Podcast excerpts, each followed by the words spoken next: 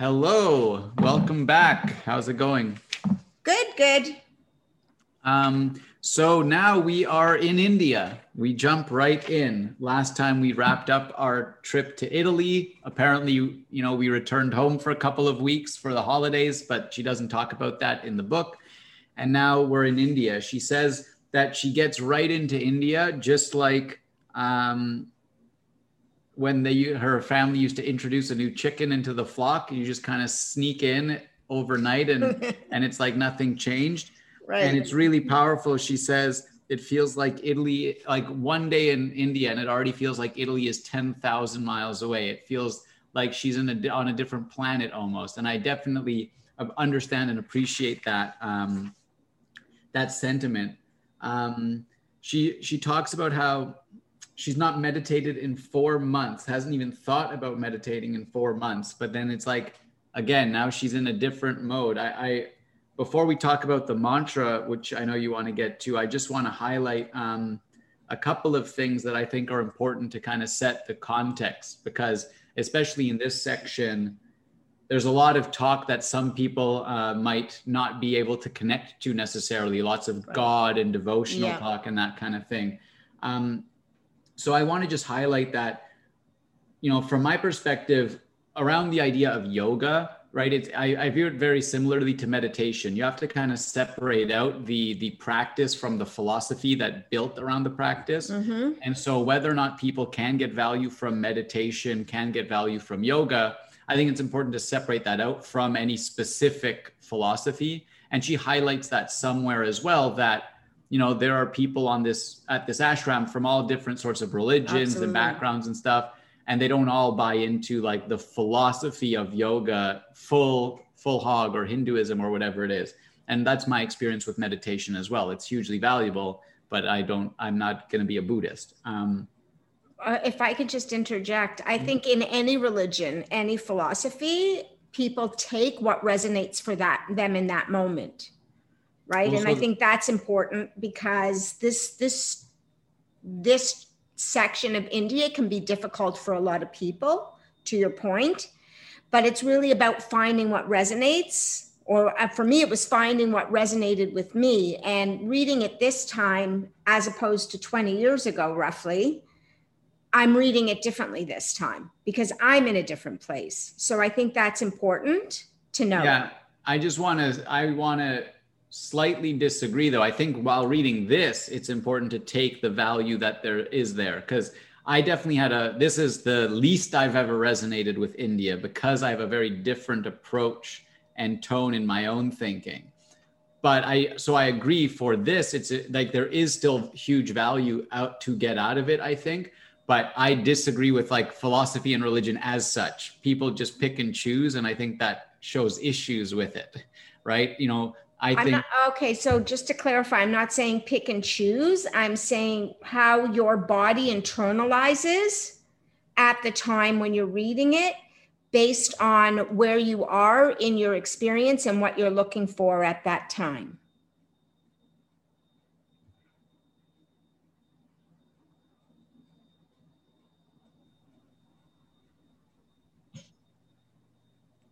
Oh, there you are. I, lo- I, yeah, I lost you there for a bit. Um, okay, no, I don't want to. I don't want to stick on this point. I think yeah. I understand what you what you mean. Um, I think it's also important to um, just kind of mention the, the, the word God, and I think you know people have all different sorts of views of what that is, mm-hmm. um, and this sort of thing. For me, it's a psychological term, right? For me, this is about her connecting deeply with her deepest self um, and that's the val that's the framework i take to it. And when she talks about god i know kind of where i access that part of myself. And and you know um, so i think people can still get value out of it if they kind of think of the highest experience they've had the highest ideal they conceive of in their view and then try and see okay do i think these practices do i think this story helps me understand that and get closer to that. Um, and bef- one last thing that I, I think is really interesting is yoga is very much about the mind and the body, right? She talks about mm-hmm. it's about the meditation and the twisty pretzel body and stuff. and I think it's really important. I think a lot of people uh, have issues with sort of their mind and their body feeling as if they're separate things, but they're not. And, and like we are a unity, we are one thing, we are our whole self.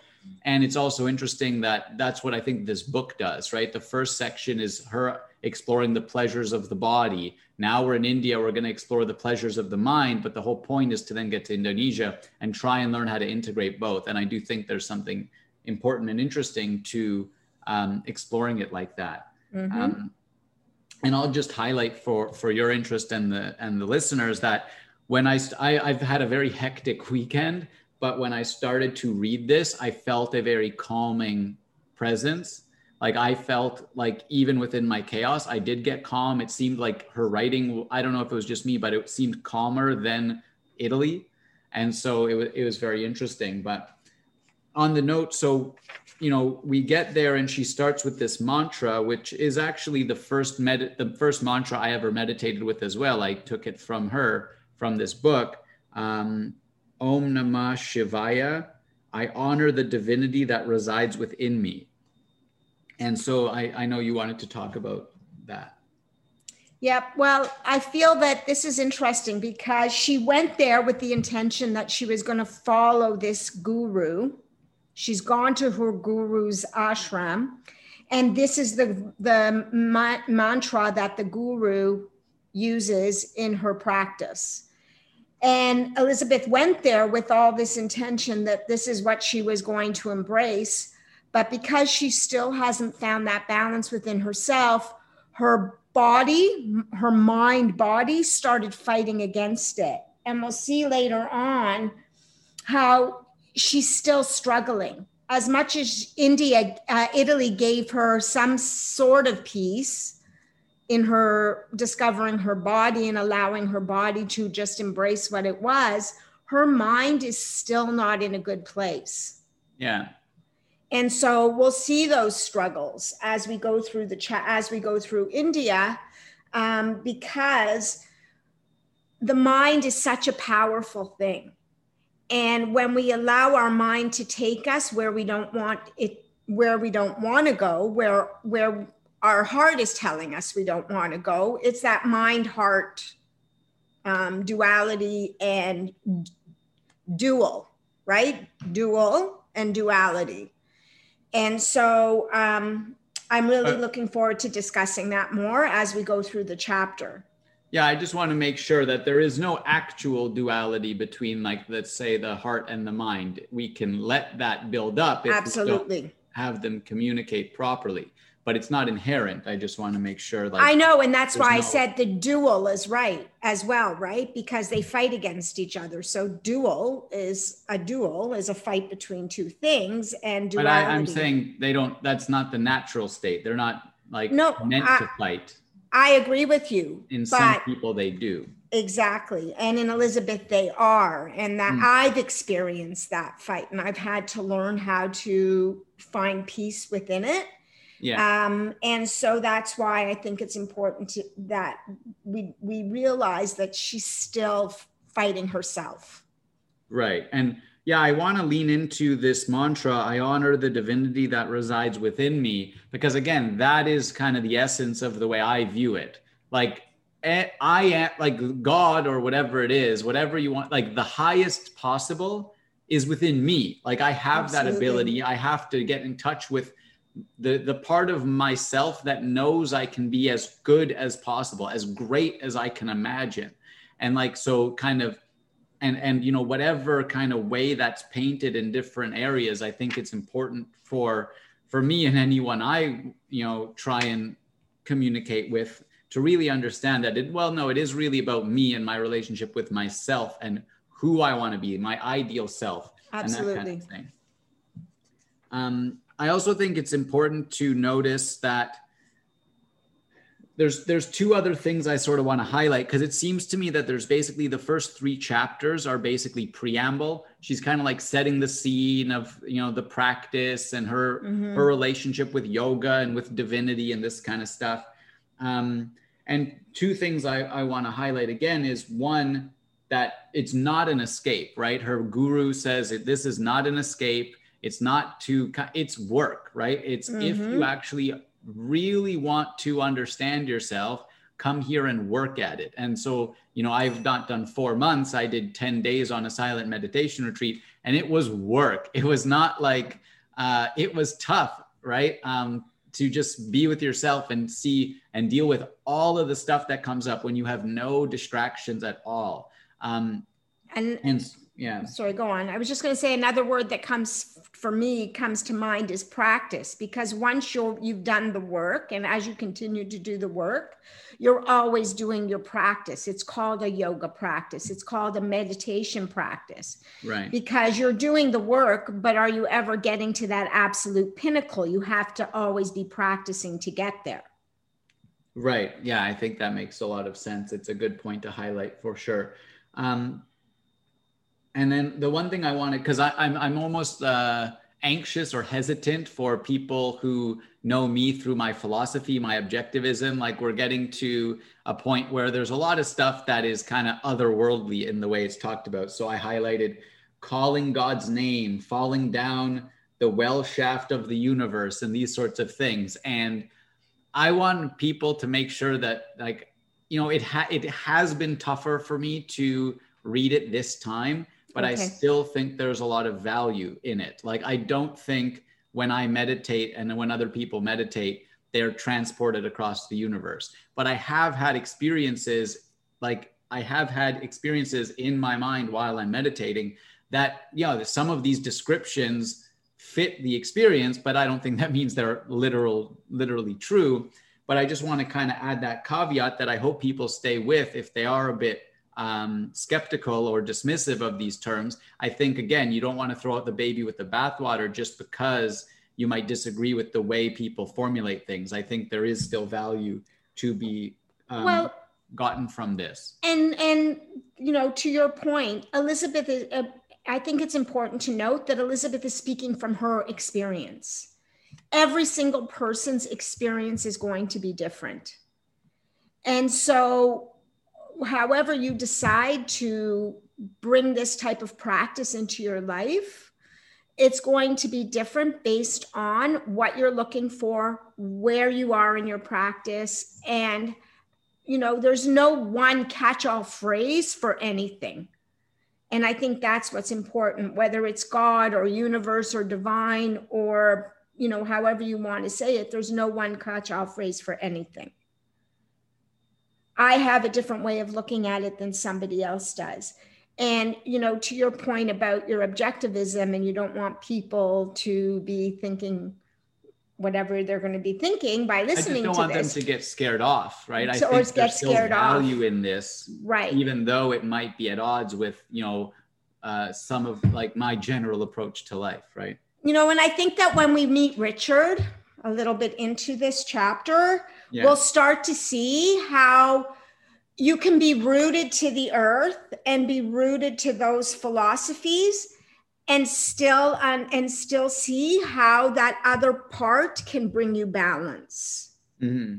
because that's what richard does for her so yeah I, if we I continue think, i think it'll be interesting to to discuss him when when he shows up but uh, you know, I, am there's two main things I wanted to highlight, both on page 132 of my edition, which is in chapter 41.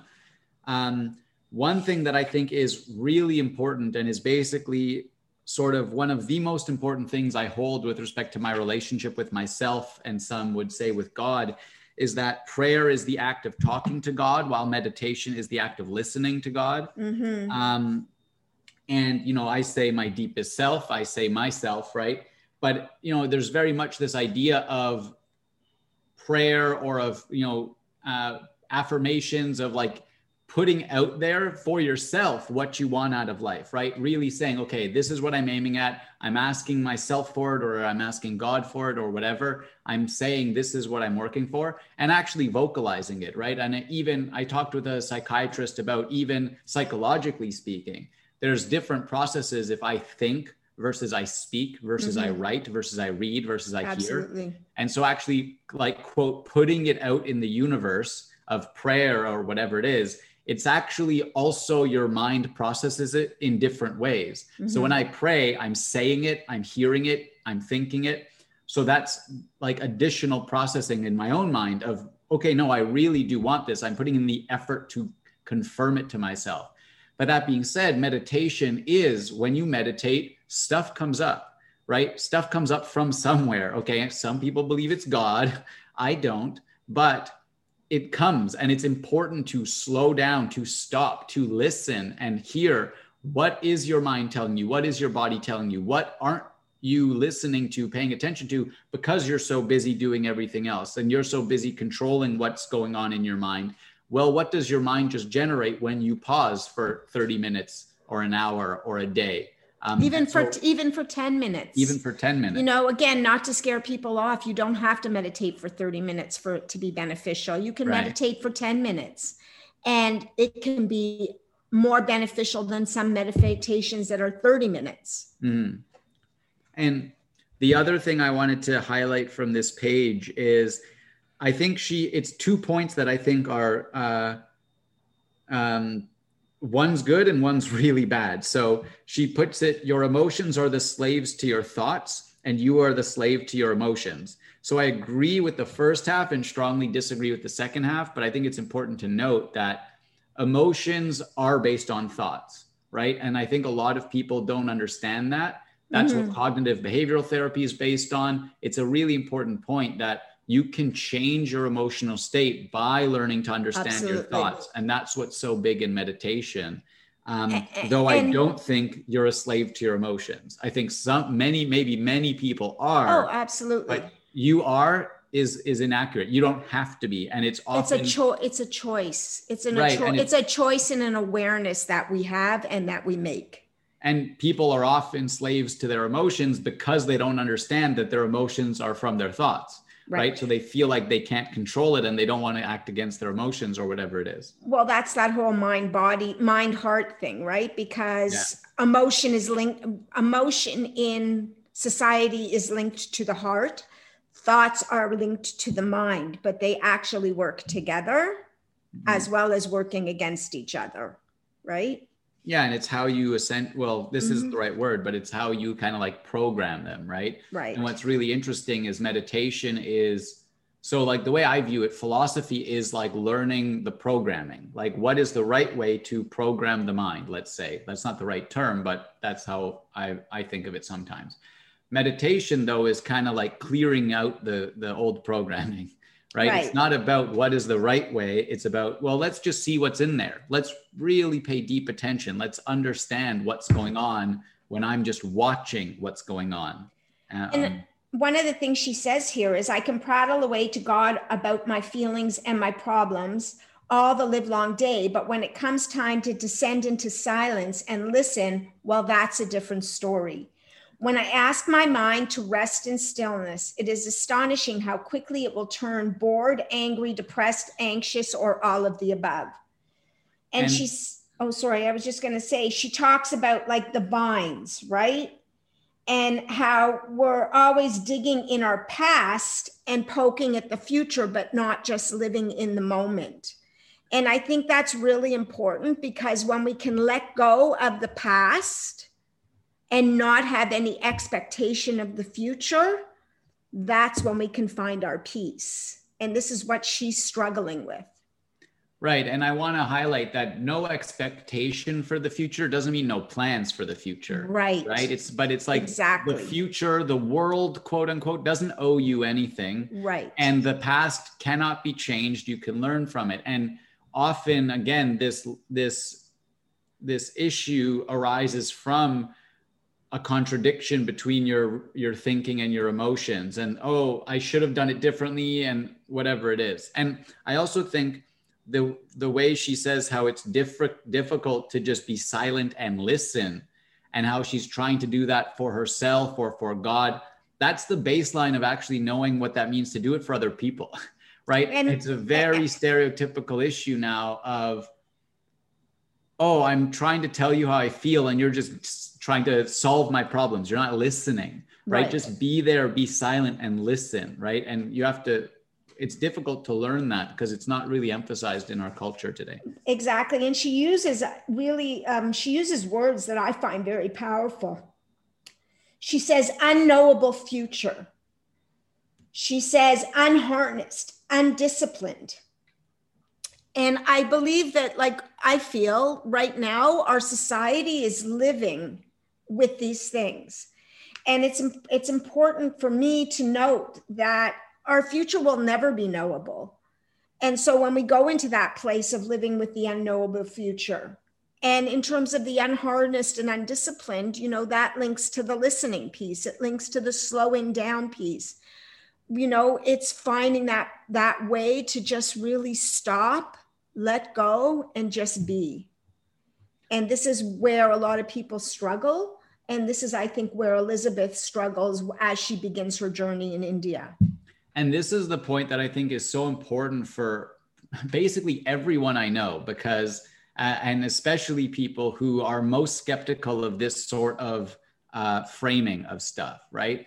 Mm-hmm. The issue isn't that we can't we don't can't know anything about the future. Obviously, we can. There we have some abilities, but the whole idea is to focus on your own ability to deal with whatever happens to come up. Absolutely. And that is only focused on, okay, this is the moment I'm alive. Am I able to deal with this moment now? And the more you learn from yourself through experience, the answer is yes the more you will be unconcerned with the future and you'll be better able to make plans because they won't have to be you won't have to control it so much. You'll be able to aim at high values and trust that as you pursue them you'll be able to deal with the moment as it arises. And that's what people really really struggle with in my view is trusting themselves to be powerful in the moment whatever that moment is and also in letting go of the minutia. See, one of the things we see with Elizabeth is whenever she goes down that dark hole, she gets so stuck in all the minutia. Mm. And really and truly, it's about just letting go, letting go of all those little things we can't control, having sweet anticipation for the future, right? It's that sweet anticipation, the planning and the sweet anticipation, but not getting stuck. Yeah. And I think that's even, you know, she becomes obsessed with how do I pronounce Om Namah Shivaya when I right. meditate. And so I just want to, if we may, if we can take a 10 second pause right now. Mm-hmm. Let's just let's just be quiet for 10 seconds. Okay.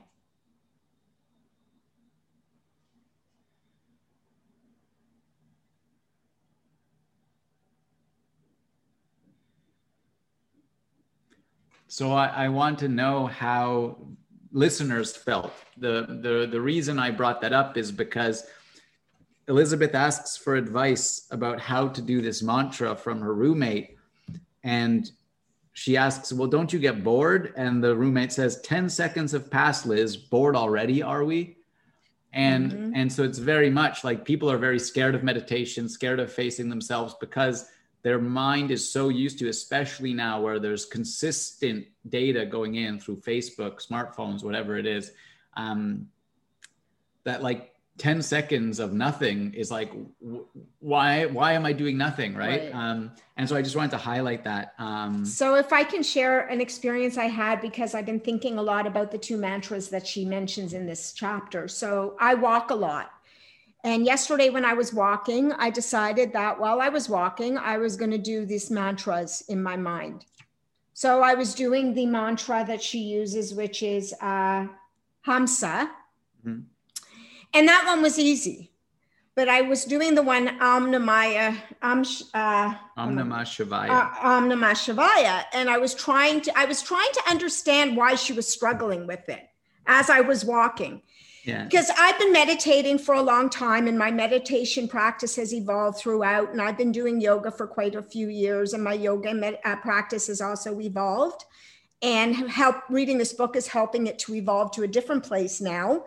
Um, but having said that, I was walking and in my mind, because I was in a place where I couldn't be saying it out loud. So I was saying it silently in my mind and I wasn't struggling with the breath around it. And I think that her struggle is not so much with the mantra her struggle is with the part of letting go. Mm. And so, because she just again is getting stuck in the minutia, she spent a lot of time talking about how she can't do it. It shows us that she's still not letting go. She's still not at that place where she's a, willing to let herself just be. Right, and that's it, you know jumping ahead a little bit. There's a there's a conversation between her and Richard about how she's a control. She's too oh, controlling, yes. And we'll get to that. But that's where it comes from. Is like anxiety is because you want to control things because mm-hmm. you don't have enough trust in yourself that you'll be able to deal with the and experience it's, when it arises. It's the trust, but it's also the fear. It's fear of what may be if you let yourself because if you aren't controlling. Com- but the fear comes from an like if if I I'm certain I can deal with anything, then I don't mm-hmm. have fear. Whatever right. comes up comes up, right? Yeah. Um and so now in chapter 42, we see um, her conversation with her own mind mm. while she's trying to meditate. And I find it's really illustrative because that's very much how it starts for most people with meditating. Absolutely. Like one, you try for one second and it's it's like a tug of war with your mind almost. And um, it is quite tough. And then it's funny because she also answers like, then it's like the mind gets mad because you're trying to like negotiate with your own subconscious iterations almost and then you also can even lose track of which one's which. Like who's in charge who's talking because it's like it can be quite chaotic in the mind and so i thought it was just really um really interesting uh to to kind of see that. And then uh yeah the like conversation and like the mind feeling wounded and like yeah you need to be gentle with yourself as well. Your mind's trying to help even though it's giving you and distracting you. And meditation is just about she's like she's kind of arguing with the thoughts instead of just watching them right? Meditation's about learning to let go again not control the thoughts and they can go wherever they want. They can do whatever and you're just trying to sit back and watch it happen and eventually it runs out. Eventually, it calms down. Well, and she alludes to, she says something, she says, you should never give yourself a chance to fall apart because when you do, it becomes a tendency and it happens over and over again. And that's a two sided thing for me because, yes, we do have to give ourselves a bit the permission to fall apart because sometimes situations happen that cause us to fall apart.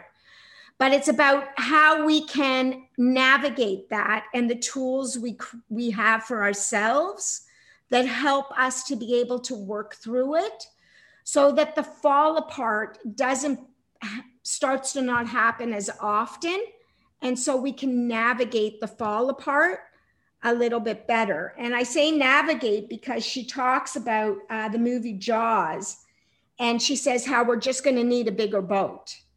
You know we're navigating those waters and because we hit a we hit a big wave or we hit like a you know something that causes the boat to rock do we jump off the boat or do we stay on the boat and we navigate right? Well, and you don't just get a bigger boat because you need somewhere to store more more stuff.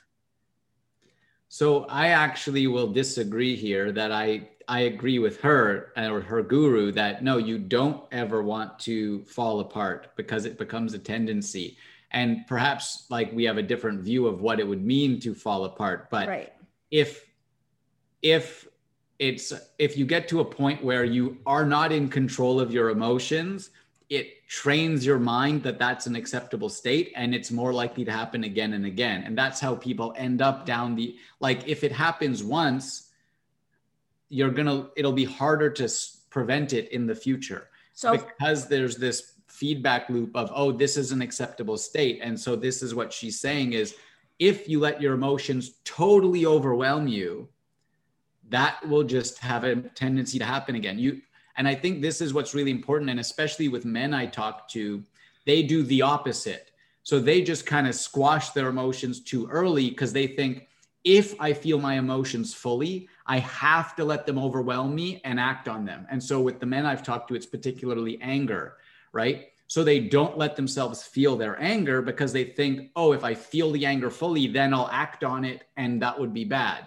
But no, it's you have to have the balance of feeling it fully, having it take over your body, but not letting it then like be enacted, whether that's bawling on the ground or hitting so, someone or whatever. I will, I'm speaking from my own experience, and I have been fortunate enough that I've been able to feel my emotions fully, but never end up as a ball on the ground or crumbling against the wall. And so I've, I think that I'm speaking, I mean, when we're speaking, we're speaking from our own experiences as well.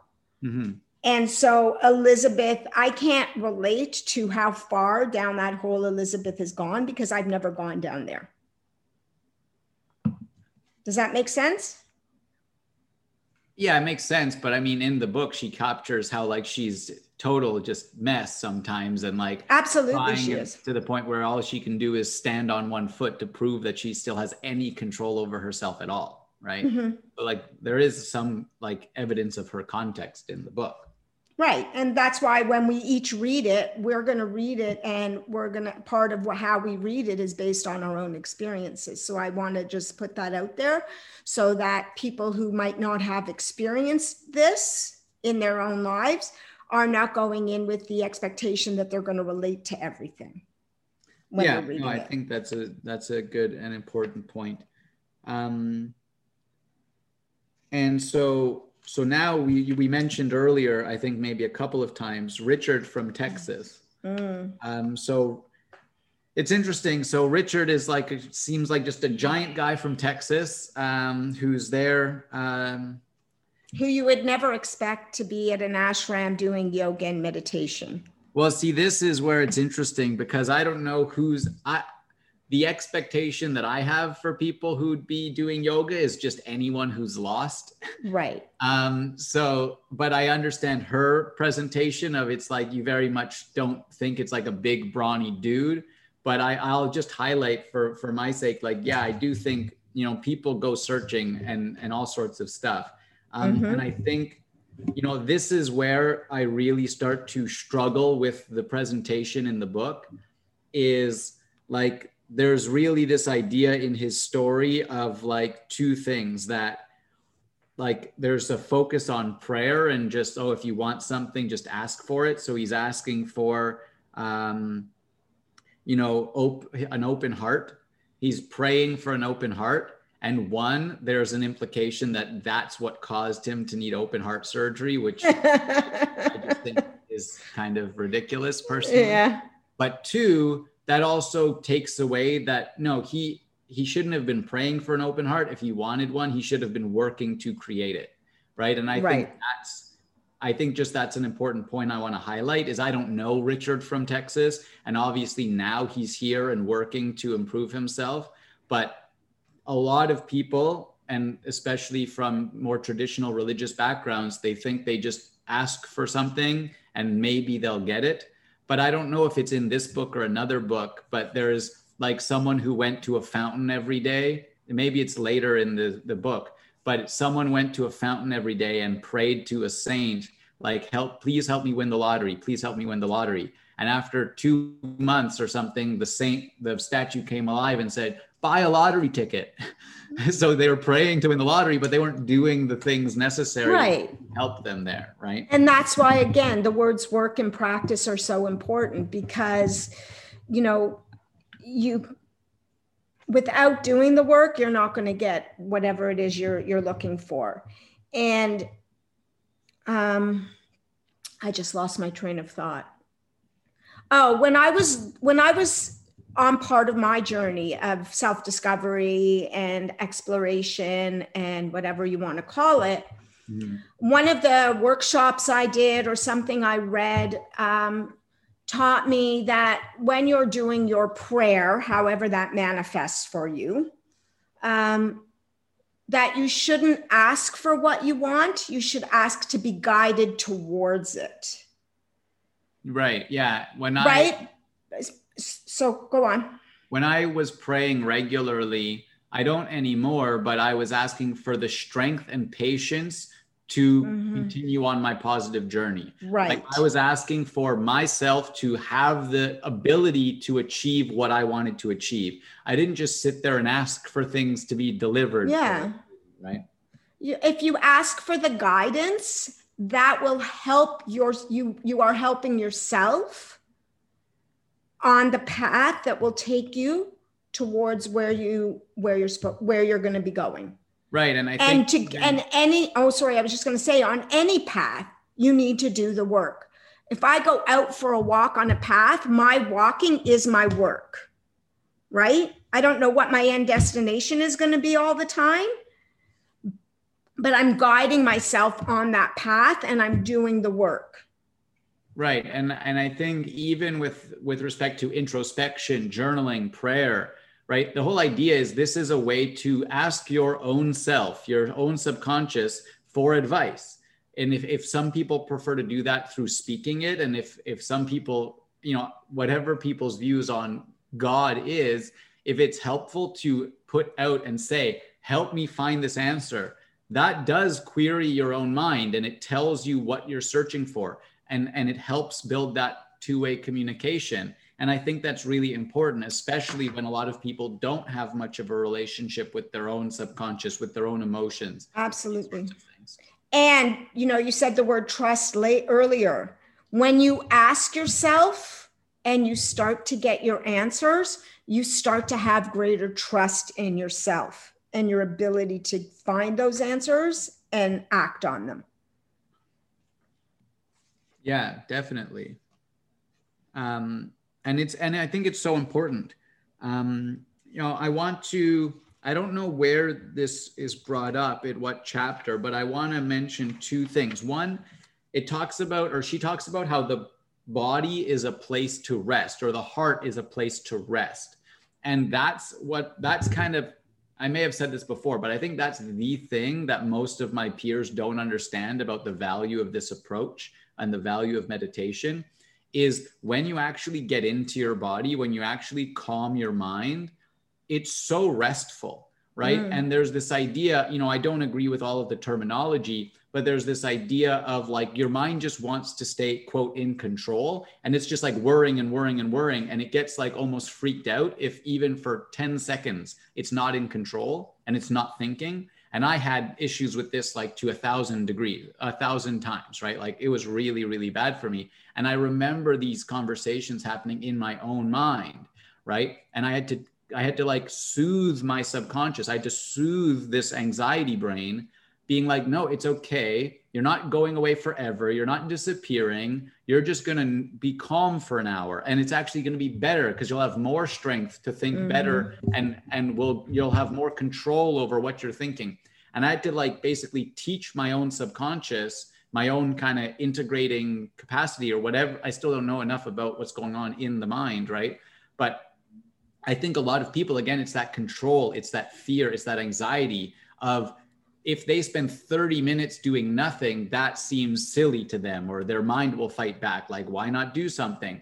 But it's like, no, it's it's almost like a calm. You your your mind's always lifting weights, your mind's always working. It needs to rest.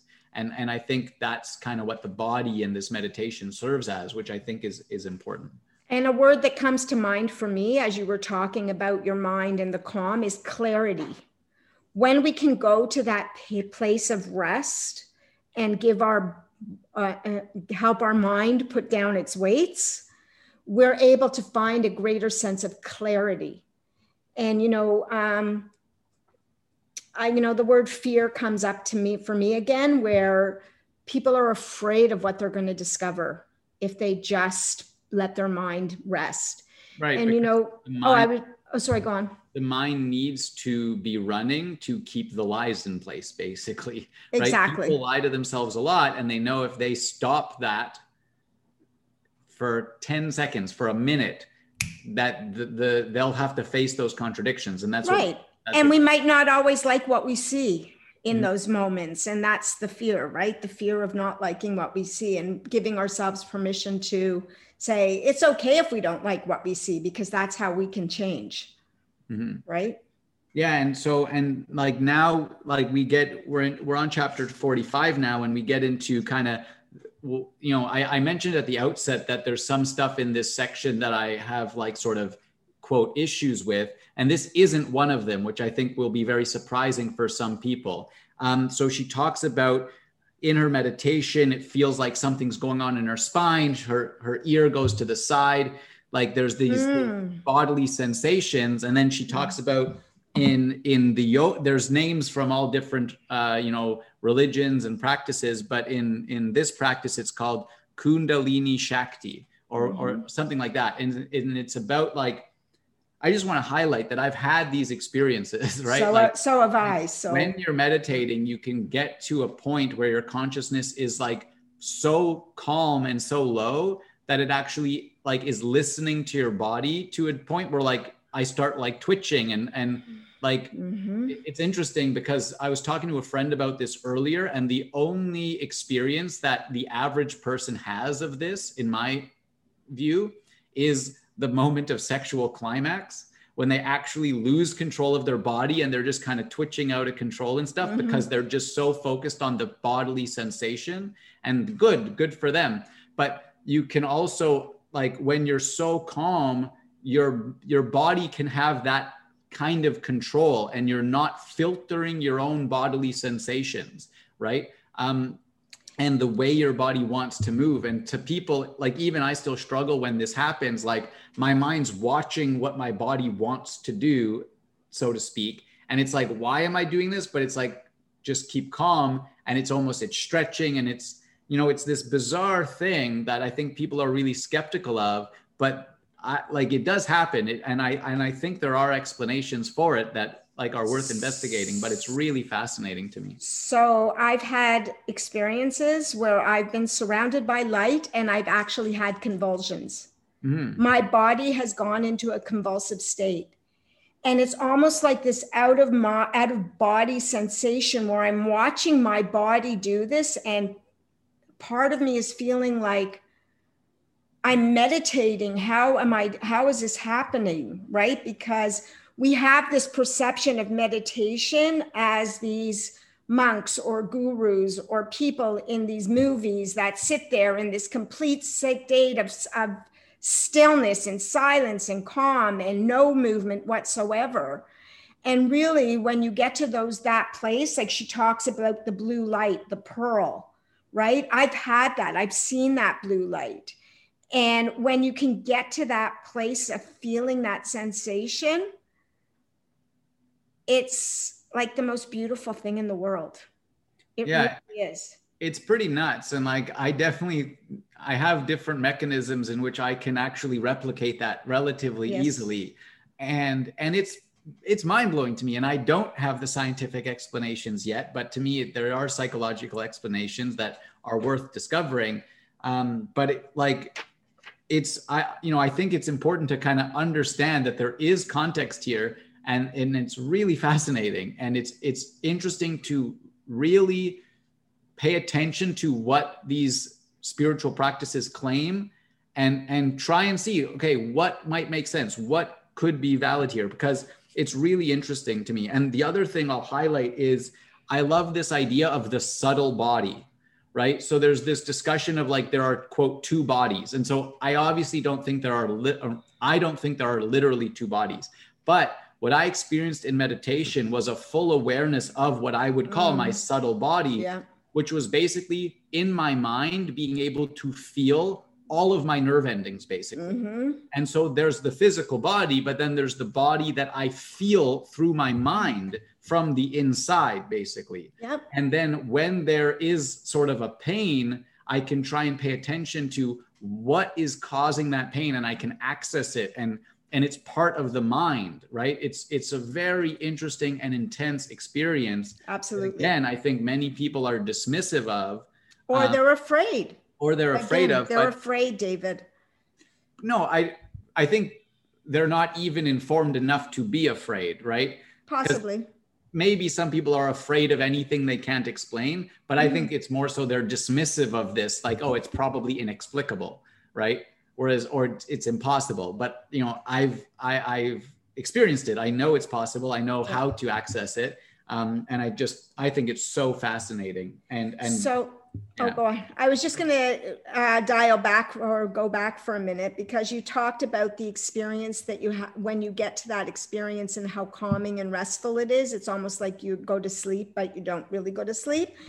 And when Elizabeth finally lets go and has her amazing meditative experience using the word hamsa, which mean which means I am that. And um, it's interesting because Hamsa is the Sanskrit mantra, but it also represents things in different religions, mm-hmm. the Hamsa. So oh, it's right. fascinating that it links through um, from I am that as a word, a Sanskrit mantra, to um, representing in Judeo Christian, Muslim, so many different religions and Middle Eastern religion um, as a symbol, right? The Hamsa, which is the hand. But having said that, she finally finds this breath that helps her to go to that place. And she was trying to meditate for 20 minutes, but she wakes wakes up an hour later and realizes that she meditated for an hour and thinks she says something to the effect of I was asleep or I don't know what I was, right? Yeah. Because she went to this place that was so freeing for her mm-hmm. that she couldn't even put a defined term on it. Was it sleep? Was it what? What was it? Right? And I think that that's really important because she found the term that worked for her, the mantra that worked for her, which I, is important for all of us to find what works for us and not what works for me isn't going to work for you, right? Or might not work for somebody else.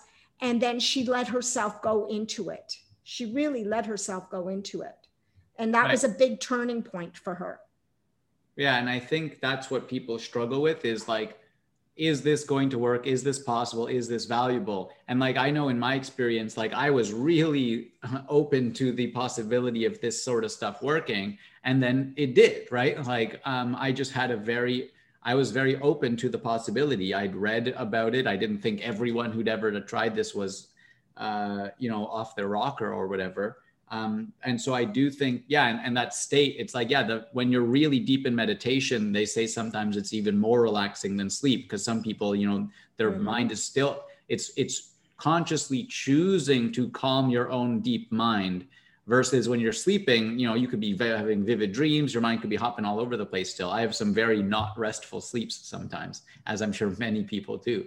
Um, yeah. And, and so, oh, I, sorry. I was, um, Oh, go ahead.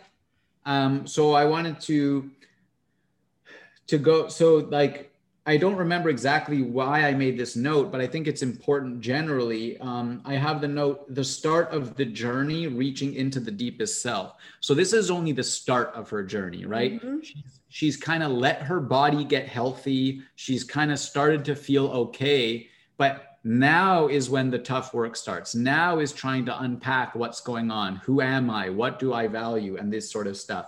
And and it's not like an easy journey. It's not an immediate thing. Um, and so now from this place, she starts to get frustrated with herself. Why is David coming up again? Why is my marriage coming up again? Why are all of these things? And I mean, you know, I have stuff coming up from years ago that I I thought I'd worked through. Why is it still here? But it's it's it's a long journey sometimes. Things can be really deep rooted, even if they're more recent, or they could be from a long time ago. But this is uh, like a very deep. Well, and the start, so, right? Um, and she, sorry if I may, David, she says that the, you know, her next meditation after that amazing meditation was a disaster. And this is the other thing I wanted to touch on before when I lost my thought is that we're going to have days that are good days with meditation and we're going to have days that are not good days with meditation.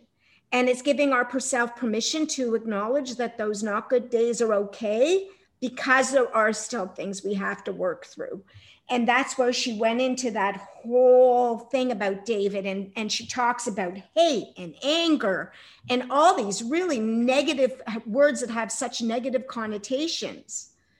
And you know it's important because to your point that it is the beginning of her journey um, and part of that is still working through those things that we think we might have put to sleep but still are there yeah, and and why when on anyone's journey, and this was certainly the case for mine, and still is um, sometimes, like e- there's this idea that you know each person is, is alone, right? Like in one sense, but there's also a shared experience in another sense, and so all this stuff comes up and then she says oh my guru what does she know? She doesn't understand me. She's an enlightened person or whatever. And, and like very much when i talk to people who are struggling who are trying to work through stuff. There's this idea that no one understands my experience but it's like but there are principles there are shared emotions like there, there is a let's call it human experience that yes i can empathize with. I don't know your exact brand of it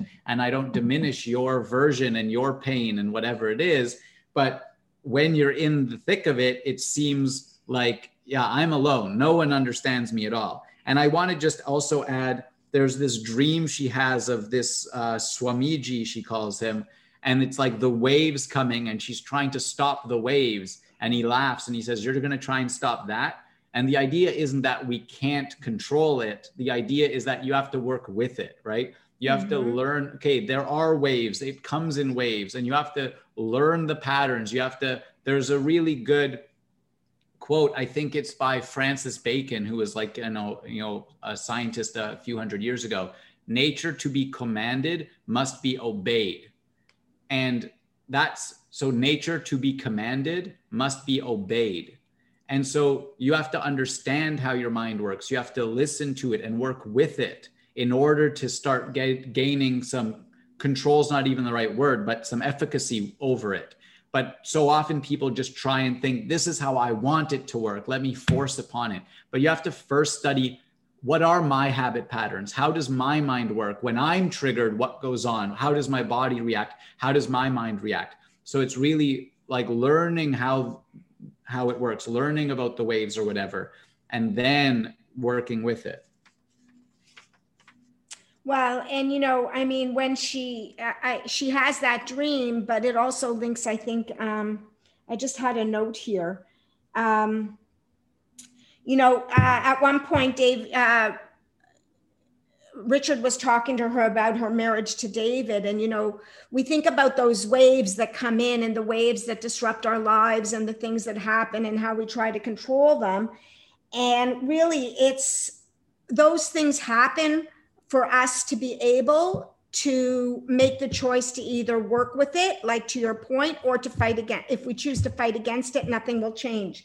And he said David's purpose was to shake you up, drive you out of that marriage that you needed to leave, tear apart your ego a little bit, show you your obstacles and addictions, break your heart open so new light could get in, make you so desperate and out of control that you had to uh, transform your life.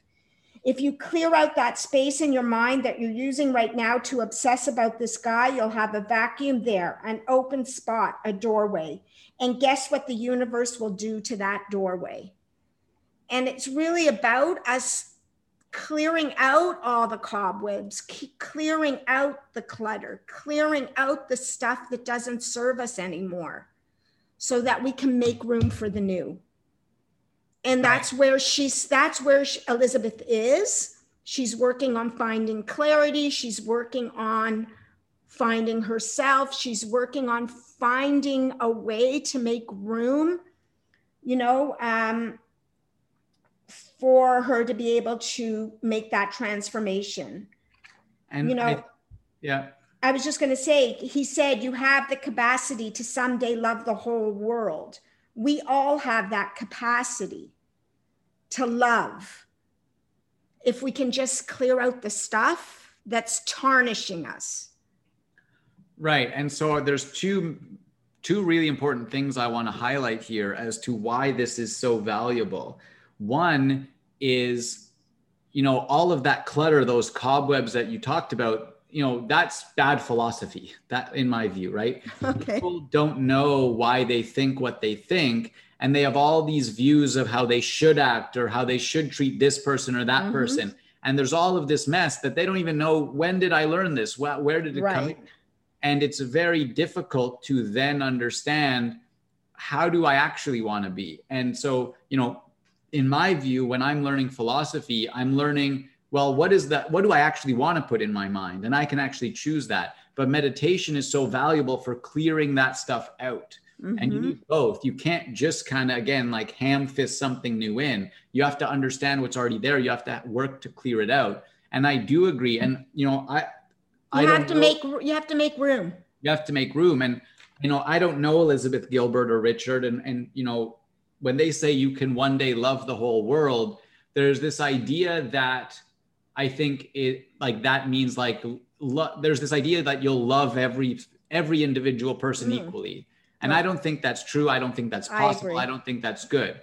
But in in, obje- in Ayn Rand's uh, formulation, there's something called the benevolent universe premise that you view the the universe is a good place the world is good you can love the world you can love existence the fact that you're alive and if mm-hmm. you stop worrying about this thing and loving and obsessing over this person or that person right i experienced it with my ex like she took up so much of my capacity and my love that i was like more focused on the fact i didn't have her than the fact that my God, I'm alive.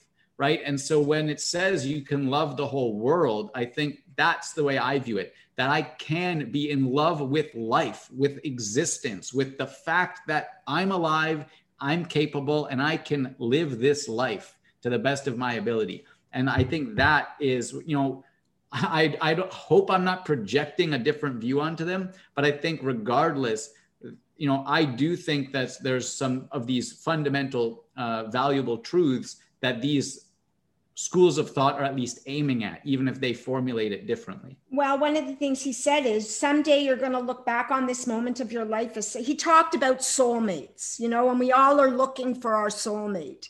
But our soulmate is not necessarily the person that matches us perfectly, which is what general romantic society makes us believe it's that person who challenges us and cracks us open and makes us really look deep into ourselves.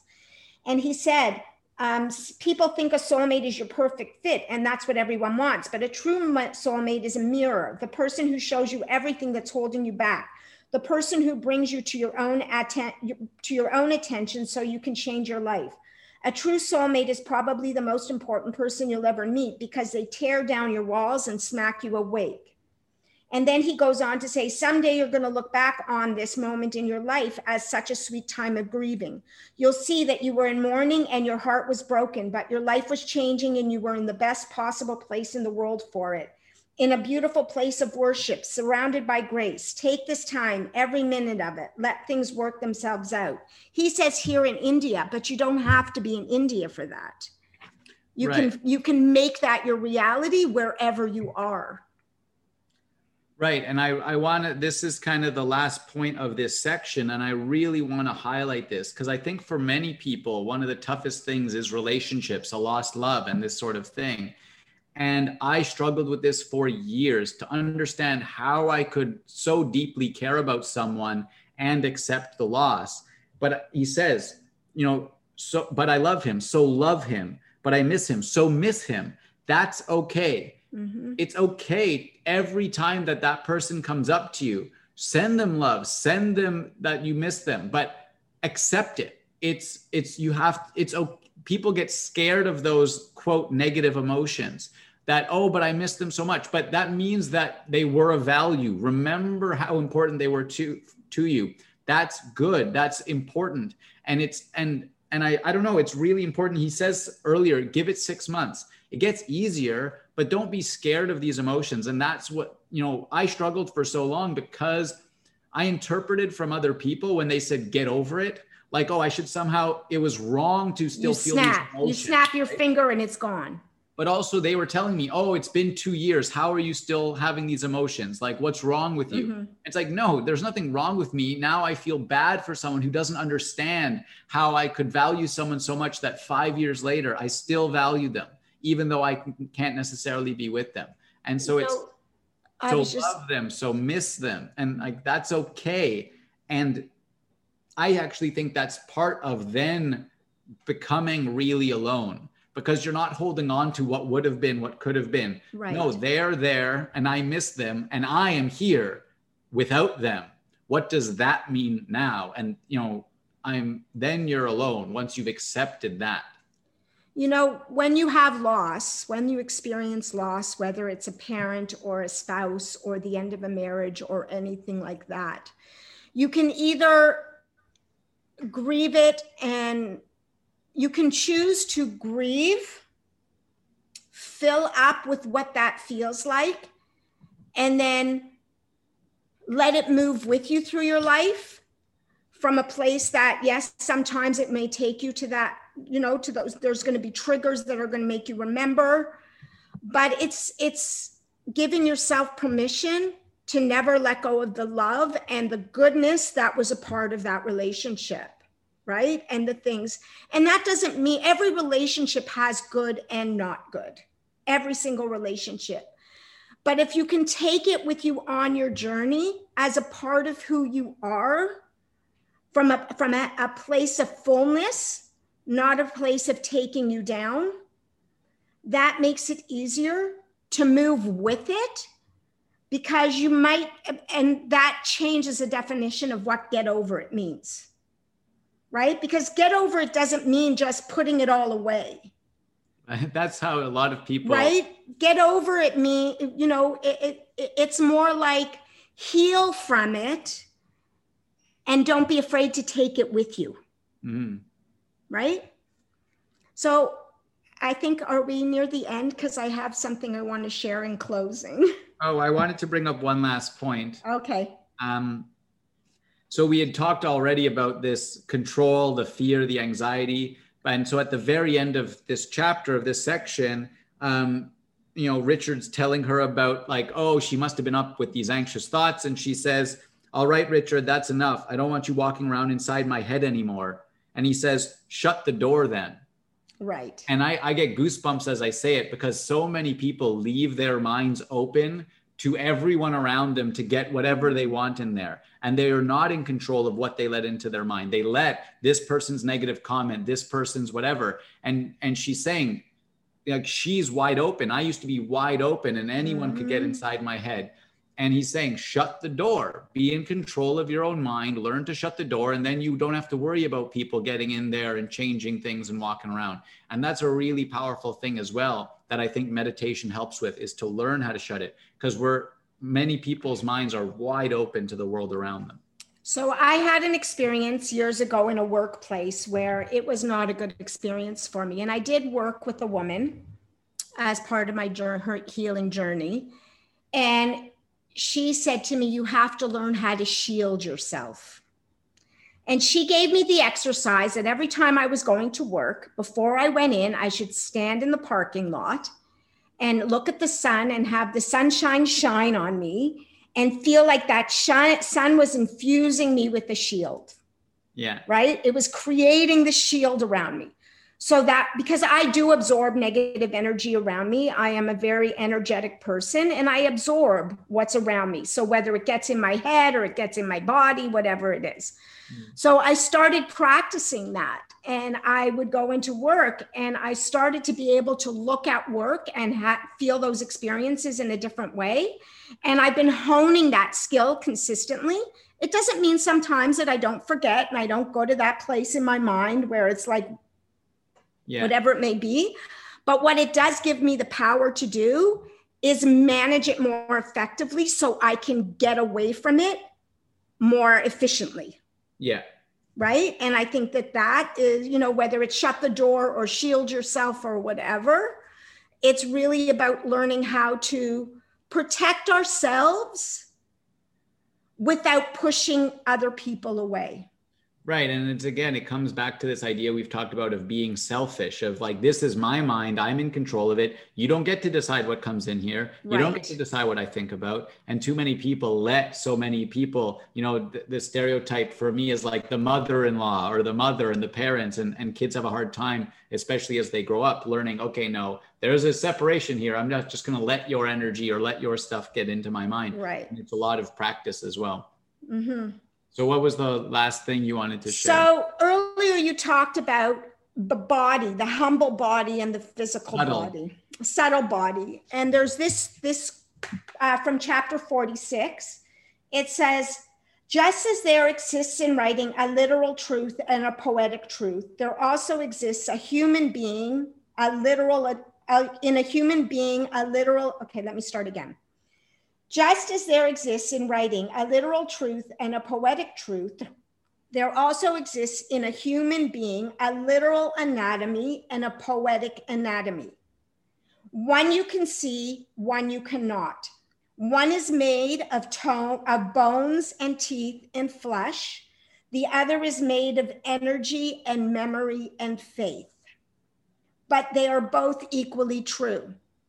So faith could be trust. Faith can be whatever you want. Faith um, is often linked to religious faith, but faith is just having the faith in yourself. It, you know, whatever it may be. So years ago, I said to my grandmother, I don't believe in anything. This was many, many, many years ago. And I was uh, in, in not a good place. And I said to her, Oh, you were probably two years old, David, at the time. I so many, many years ago, I said to her, I don't believe in anything. And she said to me, You have to believe in something because if you have faith in nothing, then there isn't anything. And I never ever lost that because I don't follow any religion per se, but I have now faith in the possibility of anything. That anything is possible if we do the work, if we put our mind to it, if we recognize who we are. And the beauty of this quote for this section from the book that I just shared with you is that if we can find the balance, the poetic and the literal, whether it's in our body, in the word, in what's around us, that's when we can find our true balance. And I think that that's what Elizabeth is looking for. And she's in India now trying to find that poetic, that poetic piece mm. because she lived the literal in Italy. And now she's trying to find the poetic and trying to find out, figure out how to make them both work within herself. Yeah. Um, so I appreciate you sharing that. I definitely disagree on faith, unfortunately, and what it That's means. okay. Um, so, uh, but we won't get into, you know, what is faith and this sort of stuff. Absolutely. Um, but I do think, um, like, it is important to note that there, I don't want to say there are two parts because it's like more like two perspectives on the whole. Right. Right. Um, and I want to highlight again that it seems I, I am sure a lot of people are skeptical of this idea of the poetic body that's made of memories and stuff like that. But I'll just say we don't understand the mind very well. And I've had experiences personally that corroborate some of these claims. And I'm very interested in exploring it further. And I think there's a lot to be learned from this. And there's a lot to be learned from understanding that there is something to be said about the deep connection and the sort of two aspects of the self. Um, but again, I don't want to highlight like it's one self, right? It's one person that I think people are just disconnected from aspects of. Right. And I think as we continue in India, we'll start to feel more of that poetic self. Mm-hmm. You know and you know we, we keep talking about in italy and in india and then indonesia. Maybe india in indonesia is where she finally can put them both together right? Mm. and recognize that she is one being that is multifaceted. Mm.